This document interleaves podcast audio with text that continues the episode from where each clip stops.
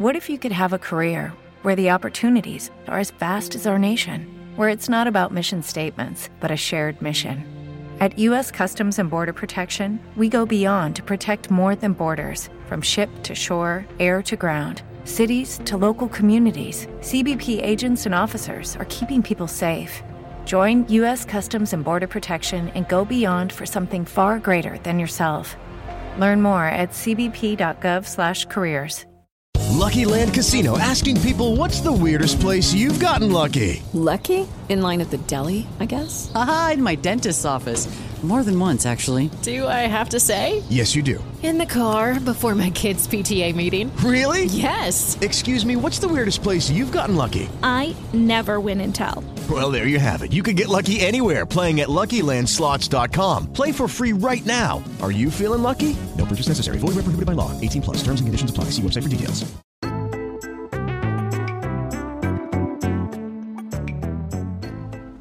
If you haven't heard about Anchor, it's the easiest way to make a podcast. It's free. There's creation tools that allow you to record and edit your podcast right from your phone or computer. Anchor will distribute your podcast for you so it can be heard on Spotify, Apple Podcasts, and many more. You can make money from your podcast as well with no minimum listenership. It's everything you need to make a podcast in one place. Download the free Anchor app or go to anchor.fm to get started. That's ANCHOR.FM. What are you waiting for? Disciples, those who are trying to prepare themselves for entry into the evolutionary level above human, synonymous with the kingdom of God, the kingdom of heaven. We're going to talk to you about the most urgent thing that is on our mind and what we suspect is the most urgent thing on the minds of those who will connect with us. We'll title this tape, Planet Earth About to be Recycled. Your only chance to evacuate is to leave with us. Planet Earth about to be recycled. Your only chance to survive or evacuate is to leave with us. Now, that's a pretty major statement, pretty bold in terms of religion, in terms of anybody's intelligent thinking. To most people who would consider themselves intelligent beings, they'd say, well, that's absurd. What's all this doomsday stuff? What's all this prophetic stuff? You know, intelligent human beings should realize that everything has their cycle. They have their season. They have their beginning. They have their end. They have cycles. We're not saying that planet Earth is coming to an end. We're saying that planet Earth is about to be refurbished, spaded under, and have another chance to serve as a garden for another human civilization. Now, the reason this is such an interesting time is not only because we're on the threshold of the end of this civilization, because it's about to be recycled, but because of where that finds us, where that finds you, where that finds those who would judge us, how we would speak of them and how they would speak of us. Now you keep saying us. Who do you think you are? Well, I, in all honesty, must acknowledge my father. My father is not a human father. My father is a member of the evolutionary level above human, the kingdom of God, the kingdom of heaven. My father gave me, long before this civilization, gave me birth into that kingdom level above human, that kingdom of heaven, that kingdom of God. Now you can say, well, I can't believe that. Well, it's up to you whether you believe that or not. That's not important to me, even though I wish that you could believe it for your sake. For those who do believe it, stand a possibility of a future beyond this recycling time. Now you say, well, according to religious literature, I thought there was someone else that was going to come and be our Savior here at these end days, that was going to be Christ's return. Well, the name Christ might be a little confusing, or the name Jesus, because the name Jesus, of course, was the name given to the body that mind that was indeed from the kingdom of heaven came. And that mind was here 2,000 years ago, and that mind came for the express purpose of teaching humans how they could be saved, how they would not be plowed under at the end of the age. Well, we're at the end of the age. So the one, or the mind that was in Jesus, what? That mind is in me? You'll have to decide that for yourself. I must admit that I am here again, that I'm here saying exactly the same thing that I said then, trying to say it in today's language, trying to hope that for your sakes you can see what we have to offer you, for our Father offers you life. I'm not talking about human life. If planet is about to be recycled, and we see the planet as a stepping stone. Planet Earth, a stepping stone. That just as within a civilization evolves upward, that each segment of civilization becomes more civilized, less barbaric in some ways. It's supposed to, not that it necessarily does. Sometimes it seems to appear to be more civilized when, in fact, it becomes more barbaric, more quick to condemn the rest of the world, more quick to kill the rest of the world that does not think as it thinks. Well, I know what I just said.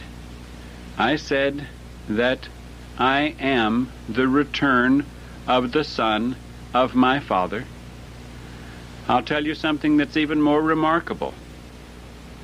My Father came with me this time.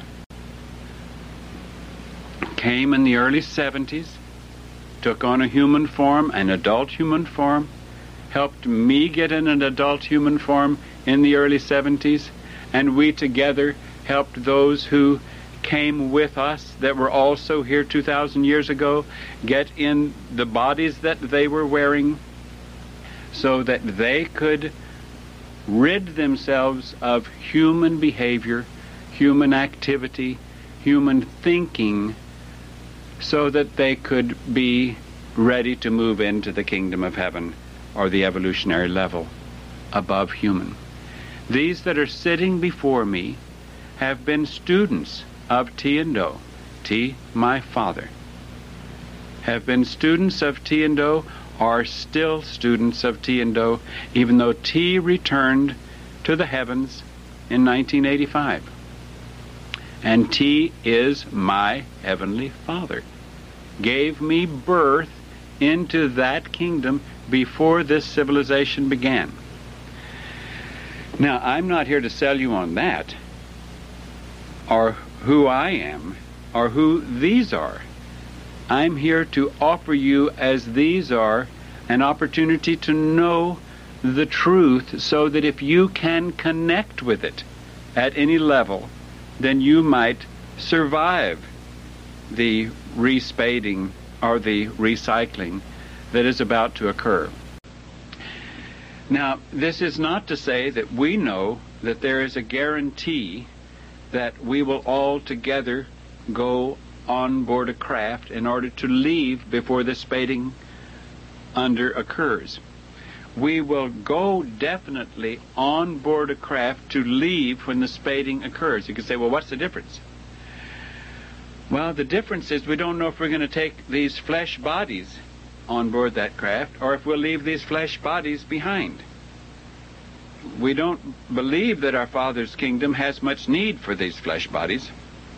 But it's possible that a spacecraft will come down and we'll walk on board that craft, and they'll take these bodies from us and issue us the ones that belong to that level so that we might begin service. Or it is also possible that part of our test of faith is our hating this world, even our flesh body, enough to be willing to leave it without any proof other than what we have come to know, that we have nothing to fear, that we are in good keeping, that we can leave the body that we're in, whether it's by martyrdom, because someone went crazy over our righteous blasphemy, or whatever might happen to the body that we wear, and that we might lose it.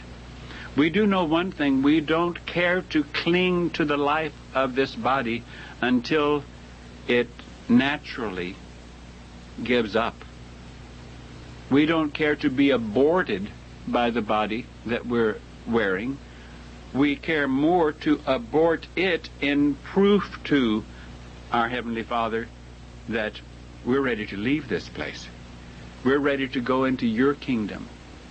And they, these students, have to say to my Father, we trust your Son. We trust the one you sent. Even so much that we have no hesitation to leave this place, to leave the body that we have. And we know that whatever happens to us after we leave this body is a step forward from what we have, and that we don't care to be here. Earlier in this tape, I spoke to you of three types of individuals that can be salvaged from this respading. One was, I mentioned, those that have overcome enough that they will get an issue of a physical body belonging to the next level and go into service as a crew member working for the next level.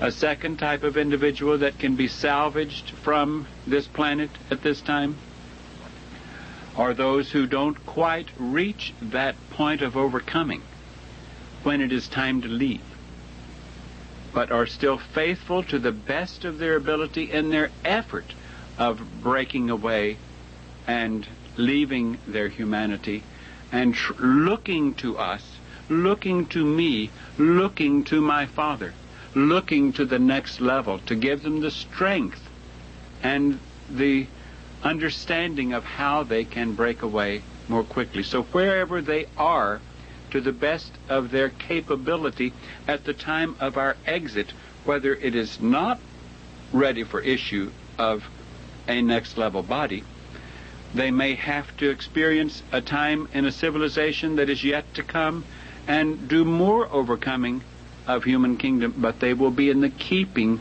of the kingdom level above human, just as these have been in the keeping of the kingdom level above human, not only here at this time in this generation with me and with T. That T isn't T's name, by the way. Doe isn't Doe's name. I'm not even given to tell you what my name is, or T's name. T doesn't want you to know it.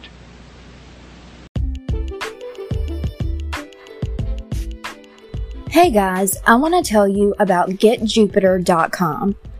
They sell organic CBD drops designed for stress and anxiety relief. They offer the highest quality CBD worldwide. Jupiter is 100% USDA certified, organic, all-natural, vegan, and non-GMO. They're triple lab tested, made in small batches on a single origin U.S. family farm. Also, Jupiter is backed by over 400 verified customer reviews. Almost all CBD companies make their hemp extract from the entire hemp plant. That's cheap and fast, but that also means that you're getting the stems and stalks.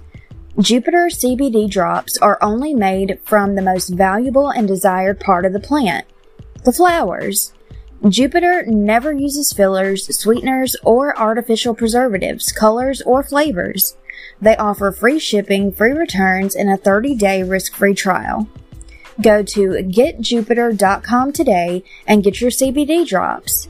That's getjupiter.com and use the coupon code ALLTHETHINGS for 10% off of your purchase. That's ALLTHETHINGS.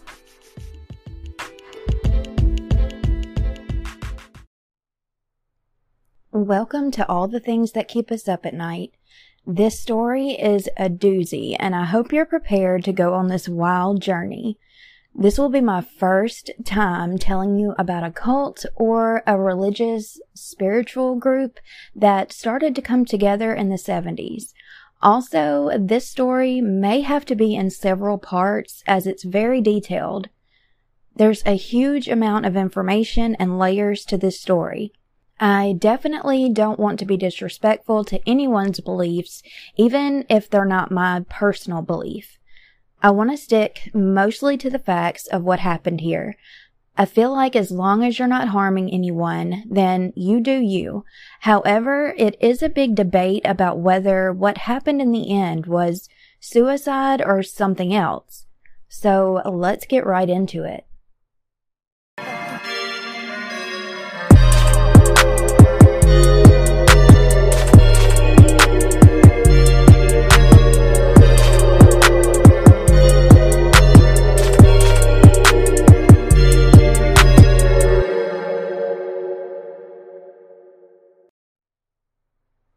This is the story of Bonnie Nettles and Marshall Applewhite. Bonnie Lou, whose maiden name was Trousdale, was born on August 27, 1927 in Houston, Texas. Her family were Baptist, but as she got older, she decided to turn her back on the Baptist religion. Bonnie became a registered nurse, and she married Joseph Siegel Nettles in December of 1949. They had 4 children together. In 1972, their marriage started to fall apart. The New York Times reported that the relationship was failing because Bonnie started to believe a 19th century monk, Brother Francis, was speaking to her a lot. She said that this monk was telling her what to do and giving her instructions to follow. Bonnie was also having seances with mediums, supposedly contacting spirits. Every Wednesday, she would host a gathering where people would come over to Bonnie's and join her in these seances. She was also big into studying astrology, theosophy, and the occult. In 1972, she went to see many fortune tellers who told her that she was going to meet this mysterious man. The fortune tellers described this mysterious man as tall, light hair, and fair complexion. Marshall Applewhite was pretty close to fitting this description. Marshall was born Marshall Herff Applewhite Jr. on May 17, 1931 in Spur, Texas. His dad was Marshall Herff Applewhite Sr., who was a Presbyterian minister. His mother was Louise Winifield. Being born to a dad who was a Presbyterian minister molded him into a very religious kid. Marshall went to Corpus Christi High School. As a teenager, he was still holding on to his faith, very religious. He also enjoyed being involved in student organizations. He went to a few universities and served in the U.S. Army. He finished school at Austin College in 1952. He earned his bachelor's degree in philosophy. Then he went to Union Presbyterian Seminary, where he studied theology. He really wanted to become a minister during this time. Around 1952 or 1953, he tied the knot with Anne Pierce. They would end up having 2 kids together, Mark Applewhite and Lane Applewhite. Later in life, Lane was the topic of a tragic event that made the news, and I'll discuss that towards the end of this story. So he's getting started with his studies in seminary, and he decides that it isn't really what he wants to do right now. He really wants a music career. So Marshall went to North Carolina and became the music director in a Presbyterian church. He was a baritone singer who enjoyed spirituals. Marshall was drafted in 1954 by the U.S. Army. He served in Austria and New Mexico. He was the member of the Army Signal Corps.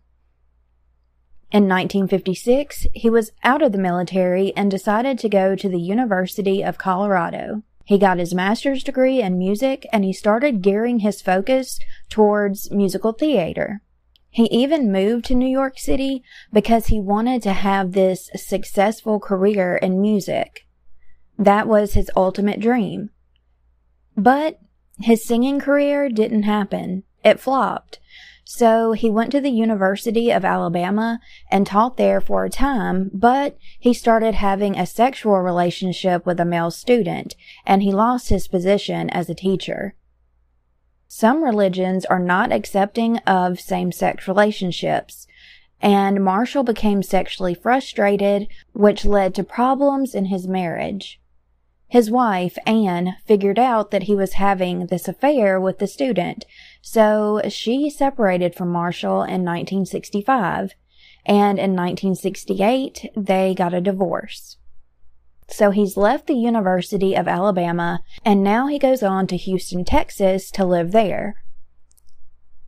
He was out of the closet while he was in Texas, but he was in a relationship with a young lady, which didn't last long.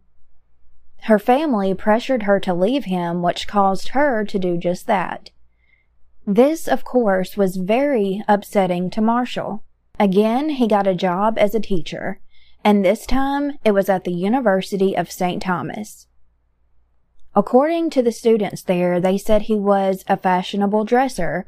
He was really stylish, and when he was speaking, he really engaged with them, and overall, they really seemed to enjoy him and his classes. Marshall was a chairman of the music department, and locally, he was the talk of the town in a positive way when it came to his singing.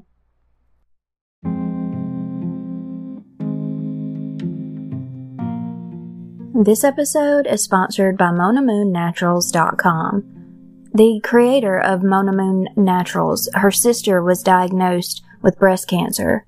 Her cancer was estrogen-based, and they discovered that so many products that we use every day are made up of hormone disruptors.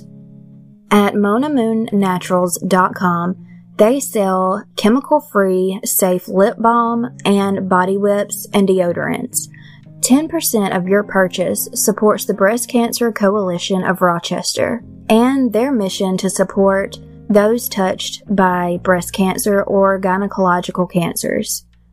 Shop Mona Moon Naturals, that's MonaMoonNaturals.com today and use the code PAIGE, P-A-I-G-E, and get 20% off of your purchase and to give back.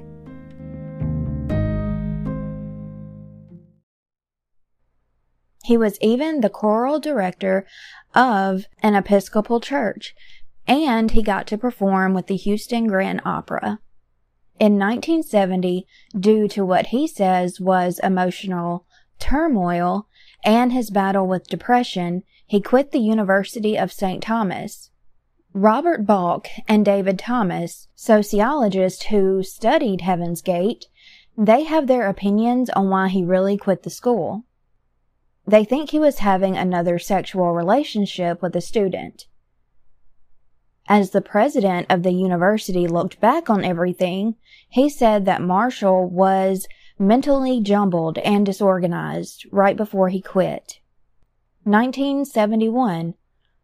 Marshall ran a delicatessen in New Mexico for a short period of time. Customers loved him, and it was going great, but he eventually moved back to Texas the same year. Around this time is when his dad, Marshall Sr., passed away, which caused Marshall Jr. to sink into a deep depression. He got caught up in that depression so much that he let his bills pile up, and that led to him being deeply in debt. He started borrowing money from friends just to get by. In March of 1972, Bonnie and Marshall did meet, but the reports on how they actually met are very mixed. Marshall wrote a lot, and one of the things that he wrote stated, quote, "I was visiting a hospitalized friend when Miss Nettles entered the room, and our eyes locked in a shared recognition of esoteric secrets," end quote. The things that Marshall would write, he would tend to exaggerate, and he also referred to anything that happened as fate. He felt like he knew Bonnie in another life. Literally, he was convinced and believed wholeheartedly that they definitely met in their past life. Bonnie said that aliens told her personally that she was going to meet him. She went on to drill into Marshall's head that he had a divine assignment. It seems as if there was definitely some manipulation happening on her part, and whether she was totally aware of it or not, I don't know. But it seems to me that she was pushing her beliefs onto him to the point that he was pretty much believing in everything that she said. According to Bonnie's daughter, Terry Nettles, she said that Bonnie and Marshall met at a drama school, and she also said that they were in theater together. Terry went on to say that Marshall was a teacher at the school, and one of Bonnie's sons took his class. Bonnie's son, Joe Nettles, also has a different version of how the two met. There were also reports about Marshall being in a mental facility, and Bonnie was his nurse. Terry Nettles disputes this, but whichever is actual fact, it is known that soon after they met, Bonnie gave Marshall an astrological reading. She discovered that their stars were aligned. Marshall started to tell her his opinions on heavenly connections, religion, spirituality, and eventually he convinced Bonnie into believing that what he was saying was 100%, without a doubt, the truth. So it kind of seems like they were a bit manipulative toward each other, and their beliefs came together and essentially had a baby, and that's kind of how their total belief system was born. Marshall decided that Bonnie would be the sage and he would be the speaker. They would talk about mysticism in depth. They completely convinced themselves that they were divine messengers. Around this time, he was contemplating his beliefs and what his purpose was. He started trying to find an alternative to the traditional Christian doctrine, and he got into astrology, which was what Bonnie was heavily into. So Marshall claims that he was having these visions, and he was basically told, "Hey, you've been chosen to take on the role of Jesus." According to reports, it's been speculated that Marshall was going through an episode of schizophrenia around the time he said that he had these visions. After a while, Marshall was living with Bonnie, but sex wasn't happening. He wanted to be close friends and just really be loved, because that's really what we all want in the end, is to be loved, care about others, and have others care about us. That's all he wanted at that time. And remember, Bonnie was still married, but when her husband realized, you know what, they're awfully close and I'm not really comfortable with that, he decided to divorce her. Bonnie also lost custody of her two kids to Joseph. Marshall decided he would completely cut ties with his family too. He was convinced that Bonnie was his soulmate and pretty much that nobody else really mattered, so he just decided to stop communicating with his family. People that were acquainted with Marshall feel like Bonnie had a real strong influence on him and what he was believing in. It seems like their final beliefs were a little bit of hers mixed with a little bit of his. Psychiatrist Robert J. Lifton said that Bonnie's influence on Marshall helped him not to further his psychological deterioration. Bonnie and Marshall opened a bookstore. It was called the Christian Arts Center. They carried books on spirituality from all different kinds of beliefs. Along with the bookstore, they opened a business called Known Place, and the two taught classes on mysticism and theosophy. Marshall and Bonnie didn't have either of these places open very long before they decided to shut them down. 1973, New Year's Day. Bonnie left her three youngest children with their dad, Joseph Nettles. She took off with Marshall, and at this time, Bonnie's eldest daughter, Terry, was 20 years old, and she was not really sure of her mom's ideas, and Terry basically had to take care of herself in every way because her mom wasn't around like a lot of moms. I mean, I know I talk to my mom about everything, and I'm lucky that she's everything that you picture a protective, good mama hen would be, but she's also someone that's there for me when I'm depressed. She's there when I have great news. Terry just didn't have that bond with her mom, and unfortunately, a lot of people go through this too. So at this point, Heaven's Gate, which was just a concept at first, really started to develop. Bonnie was the brains of the operation, and Marshall was more of the mouthpiece. Bonnie began to say that she was actually in communications with aliens about what they call the next level.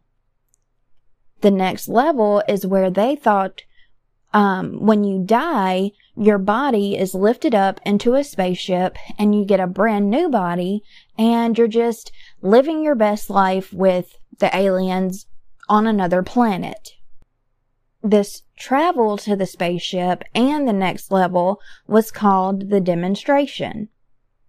Also in 1973, they were traveling to different states, trying to tell people their views and spread the word, and they wanted to get followers that they could convince of their beliefs, or maybe these people already had similar beliefs. So these two were struggling with money, and they figured that a good way to make a little extra cash was to sell their blood and work little side jobs. They'd oftentimes only have rolls to eat. They'd set up camp, and they would stay in motels, but they would skip out on paying the bills to those motels.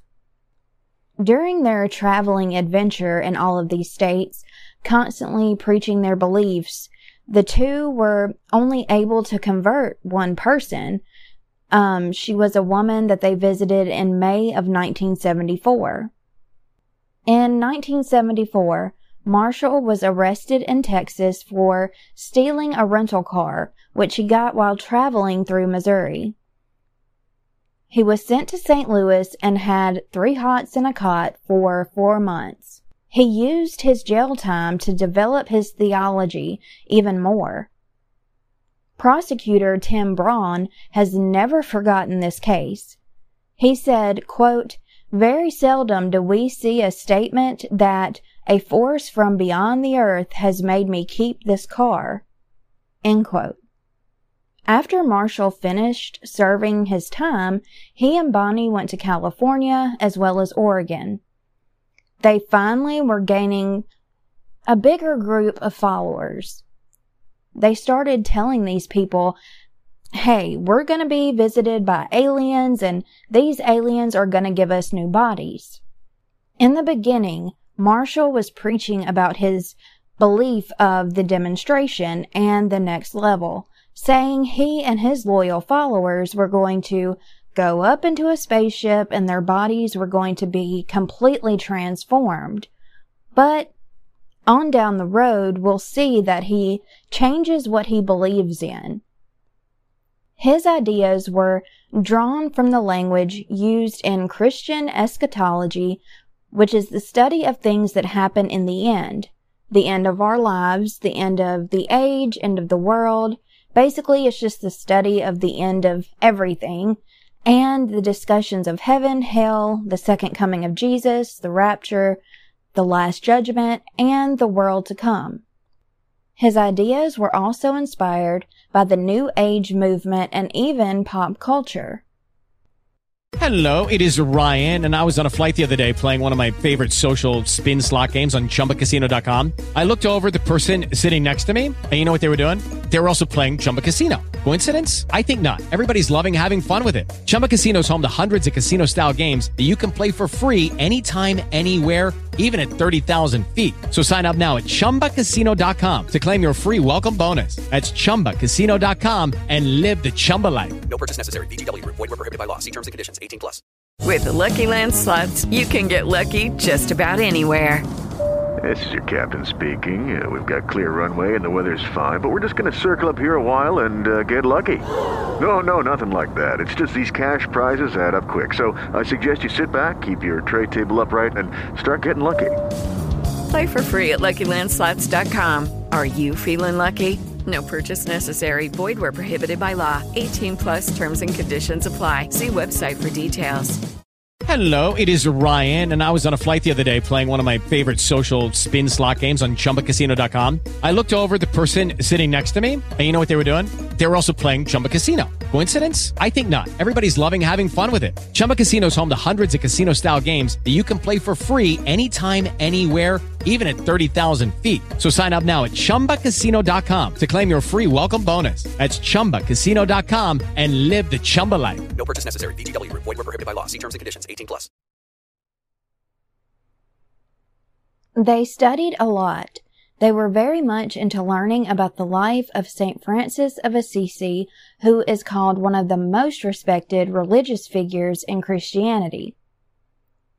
They would also read the works of Helena Blavatsky, R.D. Lang, and Richard Bach.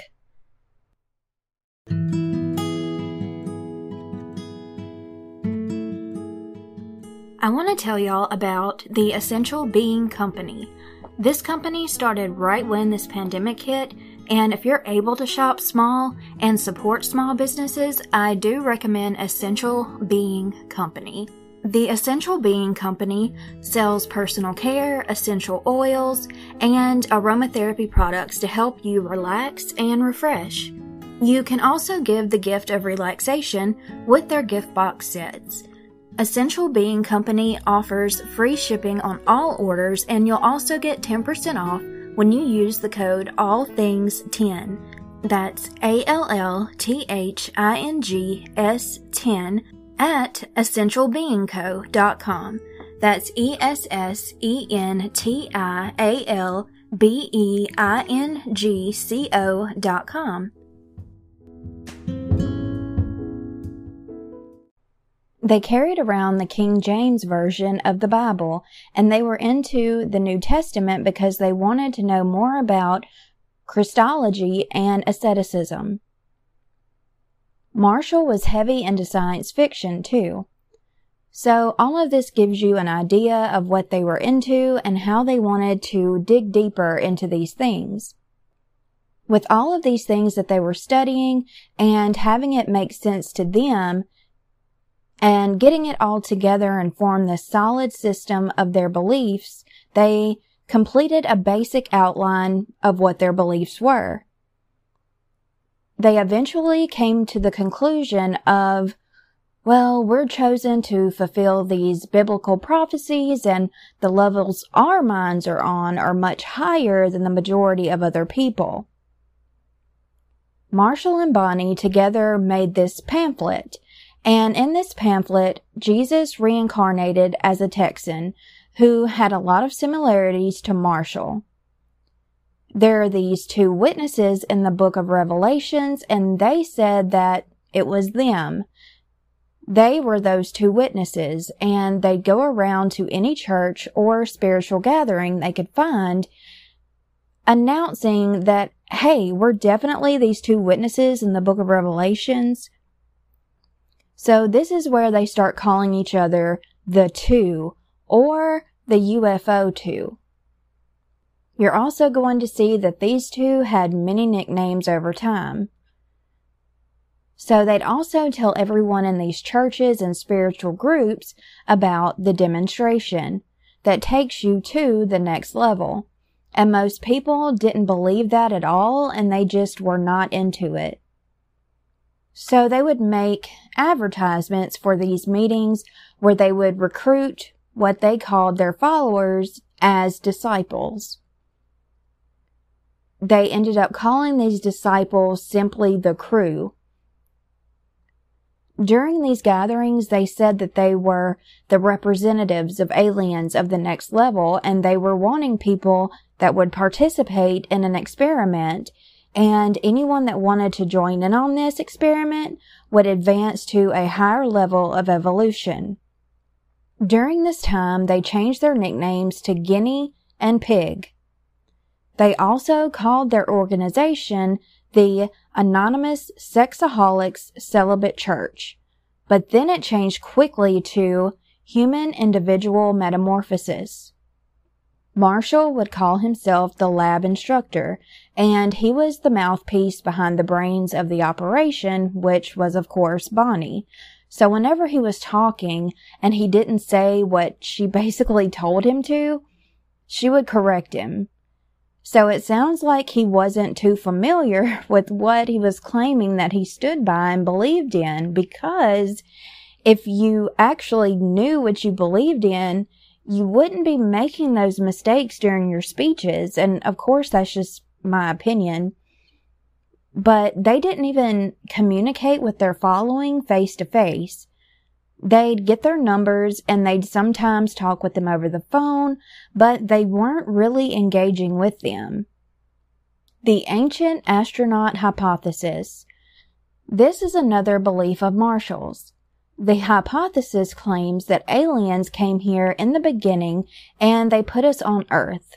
At some point, they would come back to Earth and let a few people go back to whatever planet they were from.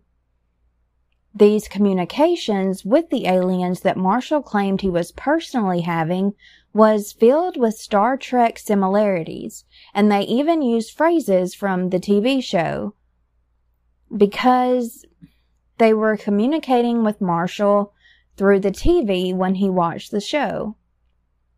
Bonnie and Marshall gave their advertisements to different groups in California. In April of 1975, the couple got invited to be speakers to the people that were devoted to the New Age. The New Age movement was about putting your focus on the growth of the mind, body, and soul. Bonnie and Marshall talked about 25 or so people from that meeting into being a part of their following. Marshall and Bonnie said that they didn't have any involvement with the New Age movement, and basically they were just speaking there but weren't quote-unquote involved. But the things that they were speaking about were in alignment with the New Age movement. However, they denied this and said they view the New Age movement as a human creation. They also geared their focus towards college campuses.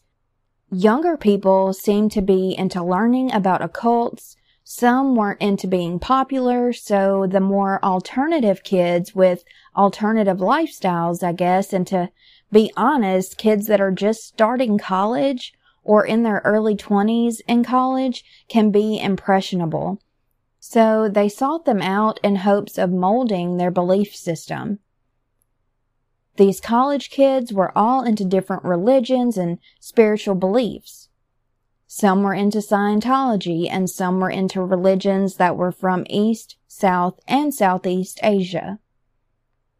They were very familiar with what the New Age was, and supposedly that made it easier for Marshall and Bonnie to convert them to what they believed. Marshall thought that his followers would evolve to a much higher level, and he said, quote, "This will be a biological change into a different species. casting his teachings as scientific truth in line with secular naturalism." End quote. Around the mid-1970s is when Marshall stopped using the word religion because he didn't think that it was as relevant or as truthful as science, and that science was better than religion. Oddly enough, he didn't like the meaning of religion, but he would use the term faith a lot when talking about aliens, saying that all of his followers/disciples needed faith in these aliens' powers to transform them. And interpreting the Bible in a way that was otherworldly, and Jesus was the Messiah alien. We will get into all of that. 1975.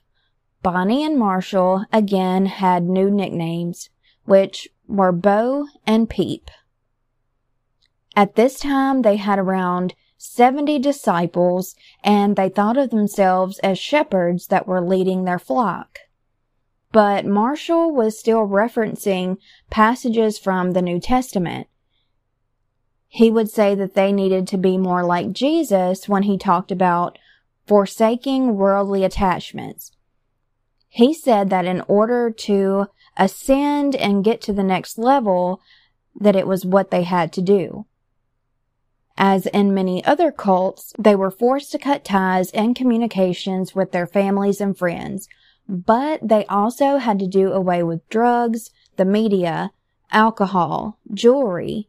The guys weren't allowed to have facial hair, and they couldn't have sex. All of these things were said to be impure. They were forced to have names from the Bible. Marshall and Bonnie were like, "Okay, now you all need to have two-syllable names, and they have to end in "-ody," and the first syllable had to have three consonants."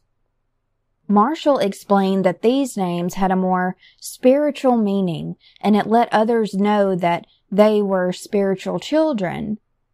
Some of the members were named Distodi, Lavodi, Demodi, and they just have several videos that show their names, but I can't remember them all.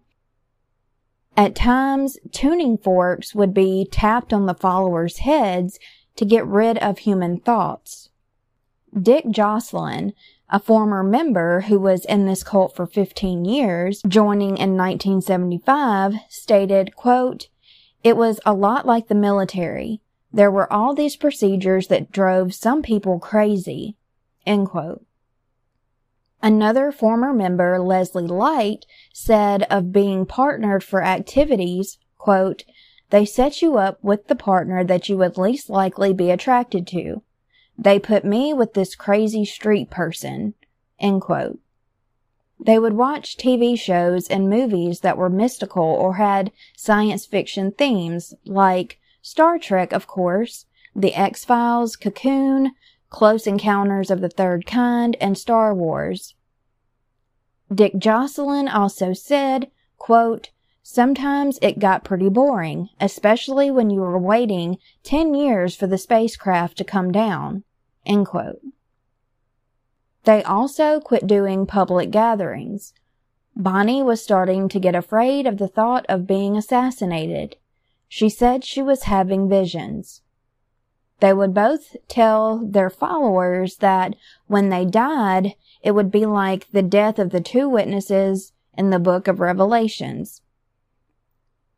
Bonnie told their disciples that how badly they had been talked about in the news was a form in itself of assassination.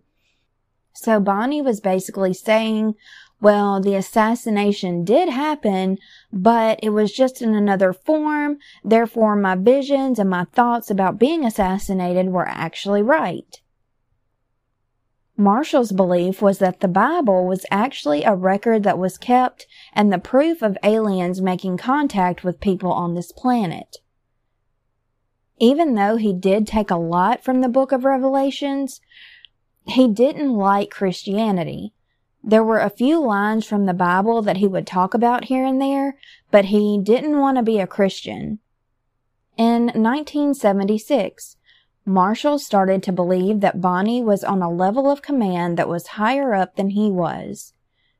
During this time, their nicknames were Doe and T, which they claimed were meaningless, and just from the names of their so-called vehicles, which were their bodies, while here on this planet, but the names Doe and T really come from the scale of music.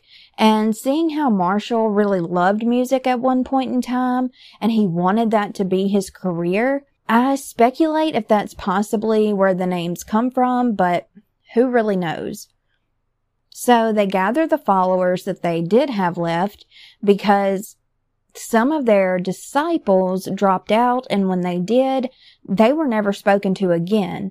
So some had left, and the remaining ones were gathered together in the Medicine Bow National Forest in Wyoming.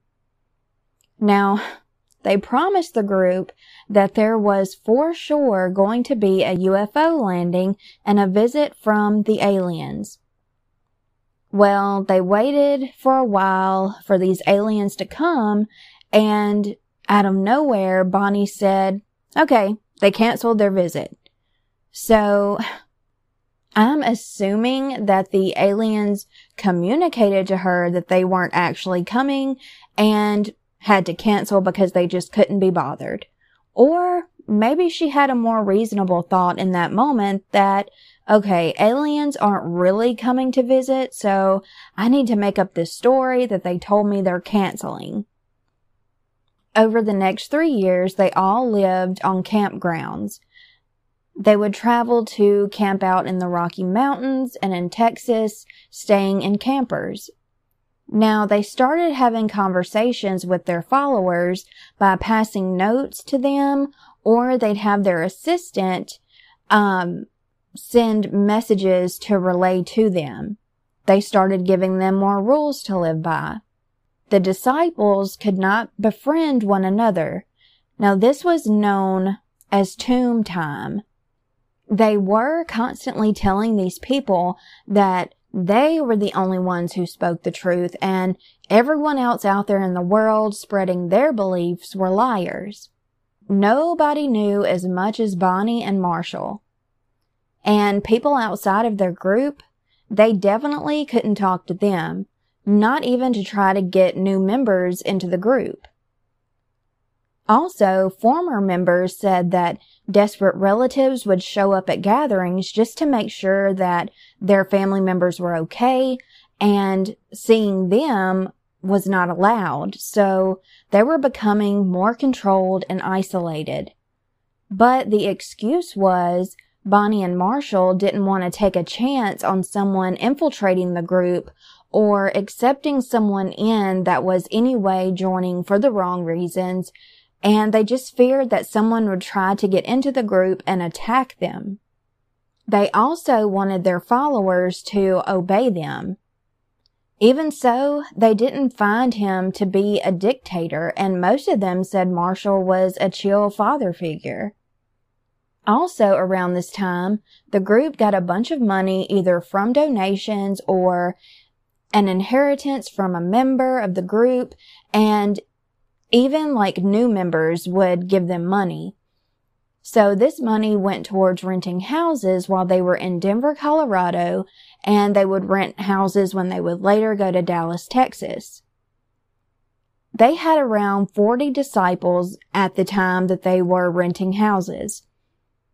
They were all very secretive, and they would cover up their windows so nobody could even have a chance to see how they would live their lives. They were paranoid that people were trying to look in and see what they were doing. Marshall and Bonnie made their followers go through a boot camp that was made to shape their lifestyles to get them prepared for the next level. They would call their house a craft, of course, short for spacecraft. If you weren't dedicated to this lifestyle, you were told that this wasn't for you and you needed to leave because you would not be prepared at all for the next level if you couldn't make it through this boot camp. If anyone decided that they wanted to leave, they were given money to help them get on their feet. When they went back to Dallas, they again told their disciples that they were going to be visited by aliens, and they were all forced to wait outside all night. When the aliens never came, it was kind of like before when they told them the aliens were definitely coming and they canceled on them.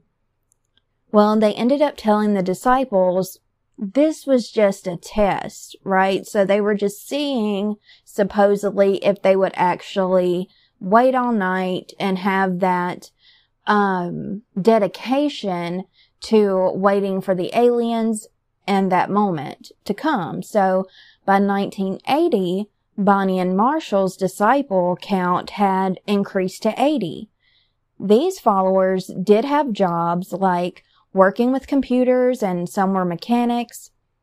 Finally, in 1982, after all this time not communicating with their families, they were given the choice to call and talk to them.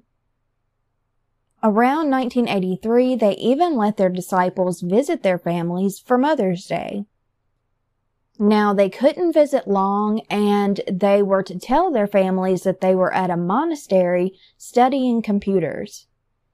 These visits were merely to satisfy the families and make them think that these people were making the choice to stay. If the families saw their family members come home, a lot of them wouldn't think that it was basically a cult situation and these cult leaders were holding them against their will. In 1983, Bonnie had cancer and was forced to have one of her eyes removed.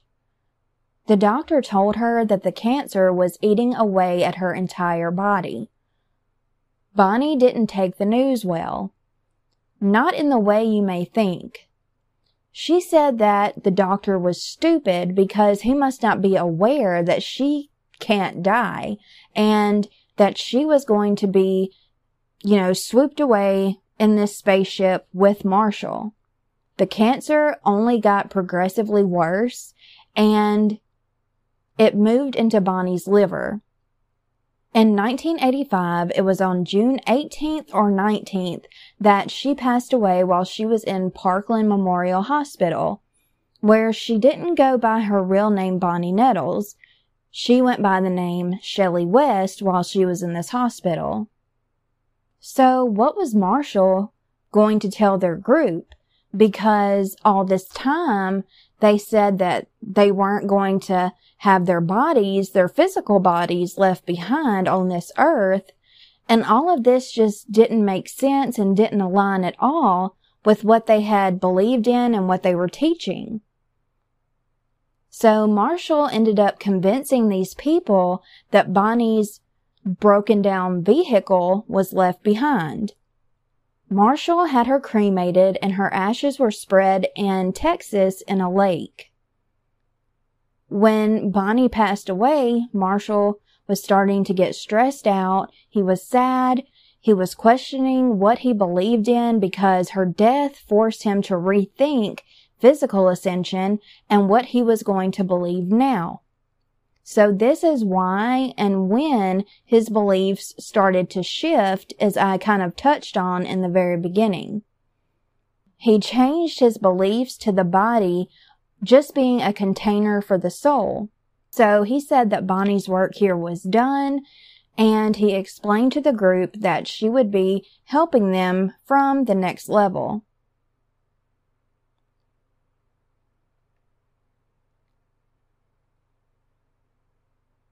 And he explained to them that Bonnie had more work to do. He did go on to say that Bonnie was still in communication with him from the next level. Well, one member ended up leaving simply because things were not adding up as far as the beliefs changing from bodily ascension to Bonnie's body being left behind. The remainder of the disciples went with everything he was saying, and they were trying to lift Marshall's spirits and encourage him to keep going with his life and his mission.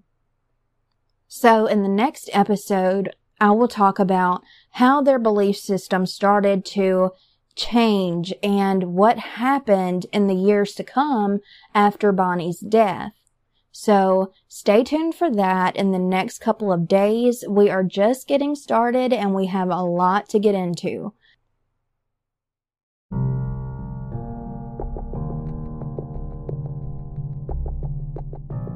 Please stay safe, stay aware of your surroundings, and don't become a subject on my podcast because I love you.